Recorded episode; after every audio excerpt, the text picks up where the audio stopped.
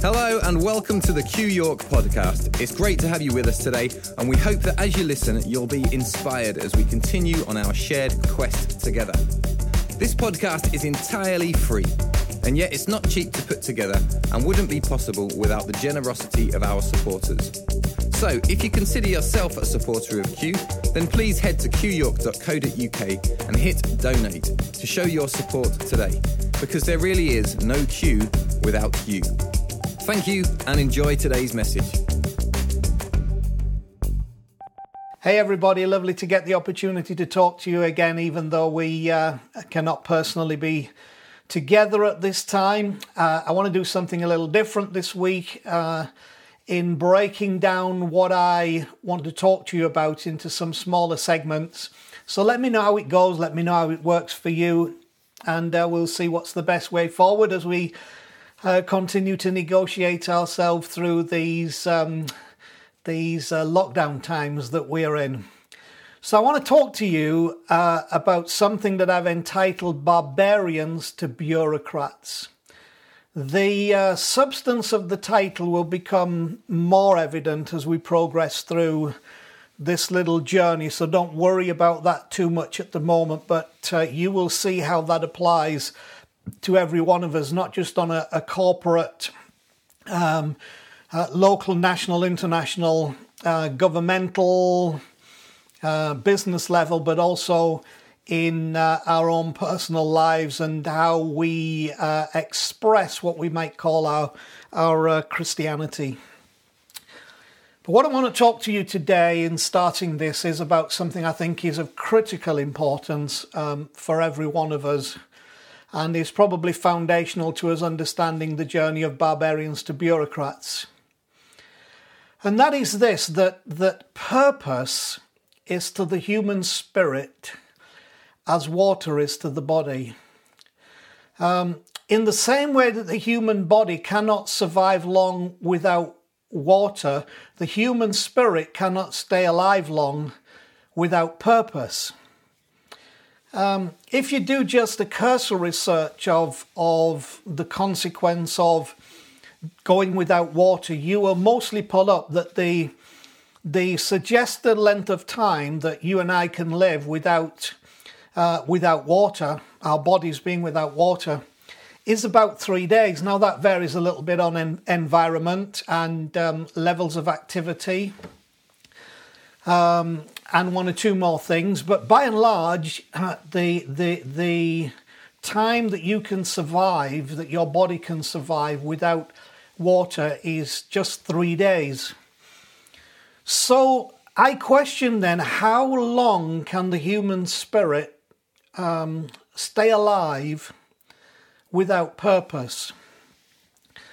Um, and if the human spirit can't stay alive long without purpose, then then is that is that a better explanation of what we mean by the term spiritual death um, than perhaps we have uh, been given in the context of it being being the result of some perceived separation from a divine being. Maybe maybe spiritual death is more to do with separation from purpose than it is this perceived separation from a divine being.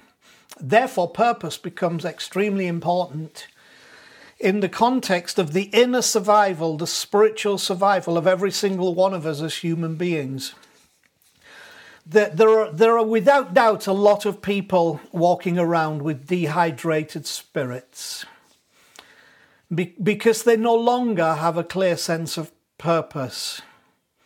And maybe that's you today. Um, I think we're all familiar with this sense of we don't quite know what it is, but I would suggest to you that what that thing is that we're not quite sure what it is that we t- start walking around with is, is, is the feeling of a dehydrated spirit that no longer we no longer have a clear sense of of, of purpose and uh, if we're paralleling that with um, with the human body and its need for hydration with water, then then the truth is that if we become dehydrated in spirit, inner death is the unavoidable outcome.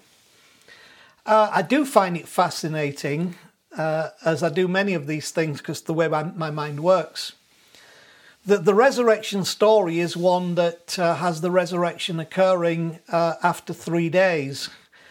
And, uh, you know, it sets me thinking that if the human body cannot survive long without water and that and that length of survival is three days, and then you need you need a resurrection, then here's another wonderful indicator that um, that resurrection is something that we need if we become dehydrated in our spirits of purpose. We need a resurrection to occur. There's the symbolic thing there that that after three days comes res- we need a resurrection. Um, now, let me say in the context of understanding purpose, just because we do something purposefully does not mean we live with purpose. So you can go to your job and do something purposefully. You know, you can crank out the washers on the machine or whatever it is that that your job might be, uh, or even or even uh, you can you can do things purposefully in terms of looking after your kids or or, or building your home or, or trying to be a father or a mother or any of those things. You, you can do it very purposefully, but, but it doesn't mean we live life with purpose. And uh, sometimes, having done those things, what we are left with in our in, inside and in terms of our well-being and our and our, our vision and purpose and dream and life and, and, and fulfillment are not what we would like them to be, even though we've done something purposefully. So, just because we do something purposefully does not mean we live life with purpose. One can do something purposefully and yet live without purpose. Do you get that? Do you see where I'm coming with that? Now, there's a little equation that's helped me tremendously in understanding what purpose produces uh, and therefore how I can recognize in my life what is not the product of purpose. So, so I know I am fully hydrated in spirit by observing that purpose produces passion, which produces a joyful life, which produces a sense of release or fulfillment. See that first thing? Purpose produces passion, which produces a joyful life, which produces a sense of release and fulfillment. Now, opposite to that, if I observe that I am performing tasks, okay, a task is something which you perform, that produces duty, which is what you fulfill, and that leads to resentment and that leads to judgment. So the ultimate objective measure of whether my life is hydrated with purpose is do I finish up in the place of judgment or do I finish up in the place of fulfillment? Do I finish up with a joyful life or do I finish up with a resentful life? Because those are the measurements that tell me whether I am living with purpose or whether I am simply living performing task. So purpose produces passion. Not not the other way around, which is interesting. I would have said that if you're passionate, that that's where you get your purpose from. But but some people who by nature are bubbly and outgoing and fulfill and on the go and excited and and seemingly excited and going are not necessarily full of purpose. That's part of the just the way they express themselves because passion doesn't produce purpose. Its purpose, though, will also produce passion, and sometimes that passion is quiet. It's an inner confidence. It's an inner belief, not necessarily a loud outward. We we've said, you know, passion has to be loud and vocal, and but it's not always that, and sometimes that can mask the fact uh, that that a person is lacking purpose. so purpose produces passion, and that passion produces a joyful life. There's a good measure. And that produces a sense of release and a sense of fulfillment. The task is what you perform. You perform the task. The task is that which you perform. We can all do that. Duty is that which you fulfill. So task leads to duty. That which you perform uh, leads to that which you fulfill. But when that's not purpose and passion, all that that leads us to is resentment. We we resent what we're doing. We resent why we're having to do it. We resent that others are not doing it. We resent that this is the situation we're in, the life that we've got, the income we have, uh, the the situation we're in, and all that stuff. And then that leads to judgment of you know whose fault it is and who's to blame and why and well. So, so can you see the difference? I, I know I'm fully hydrated when purpose produces passion, which produces joyful life, which produces release and fulfillment, rather than knowing that I am dehydrated on purpose when everything's become a task by which I fulfill it through duty that leaves me with resentment and uh, makes the end result judgment. Now, in the Old Testament, uh, there's a tremendous story, a, a, book that's called the Book of Nehemiah. And uh, I would say go and have a read of it because I think the book of Nehemiah is a great uh, exponent in, in its storytelling of uh, what purpose will do as opposed to what task does. And uh, Nehemiah in, in the story, he, he, is, he is a Jew and he is an exile from home uh, in, a, in a country that's not his own. And uh, he took on the challenge to rebuild a broken down, deserted city that should have been his dwelling place, should have been his inheritance, should have been his heritage, but wasn't because he was exiled from where he was supposed to be. Uh, maybe you can relate to that feeling. Uh, uh, Nehemiah had not even been involved in the decisions and circumstances that led to his exile and slavery and the destruction of his home. This was something he came into not because he had predetermined to be in this situation, and maybe also you feel that today that that that um, what put you in the situation you're in was not totally due or even at all due to your decisions um, uh, and your involvement, but you found yourself in this place that somehow has meant destruction of where you potentially, probably, and possibly ought, ought to be.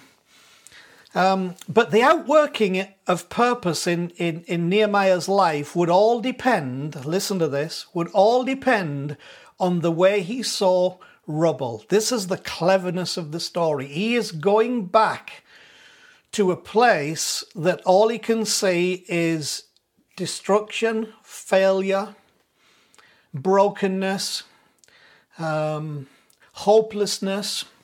It talks about it talks about the uh, the spaces being overrun and occupied by jackals. You know, it is kind of giving you this idea that um, uh, what should be the place of his dwelling uh, has become so wild and unoccupied that uh, you know it's the jackals and the wild beasts that uh, that wander around there. Uh, these images work for me because I'm I'm artistic creative. I hope they work for you too. And that's kind of saying this this is the place that he was having to deal with. Um, but as I said to you, the outworking of purpose in his life would all depend on the way he saw the rubble. He was going to visit a situation where what he would see would be more more rubble than than reality or maybe that's the wrong word, maybe the rubble was the reality. And that part of seeing that what you what needs to exist does not exist in the form it should exist might be a good way to put it. Uh, maybe seeing that first is is is that's the reality, and the reality is the rubble. But it's how you see the rubble that will will determine whether you are approaching the challenge of life with purpose or whether you've now been gripped by task. So, what's interesting from that story, and as you read it, you'll see what happens. We might say a little more about it in a future, a future little talk. But it was more popular than ever. Uh, sorry, it, it, it's more popular than ever now, and considered high end to build using reclaimed material. That's just a fact of of, of modern life. Uh, that's a posh, intelligent way of saying you took the rubble from what had collapsed, been demolished, or destroyed, and used that as the material in the building of something new a new dream, a new life. The rubble of the past becomes the material from which you build the future. If I had known that, we have all said at some time, if I had known then what I know now, I would have done things differently. But listen to me, you didn't, and you wouldn't. But now you can. We'll pick this up again in our next talk. Have a blessed day, and I look forward to catching up with you again. Thanks for listening to another Q York podcast. If you've been inspired by what you've heard today, then why not email us at info at qyork.co.uk and let us know who you are and where you're listening from. We love that you're listening to us and we'd love to hear from you too. Did you know you can also watch all of the talks from Q on our YouTube channel? Just go to youtube.com forward slash Q Church York. We look forward to having you with us again soon. Until then, enjoy the quest.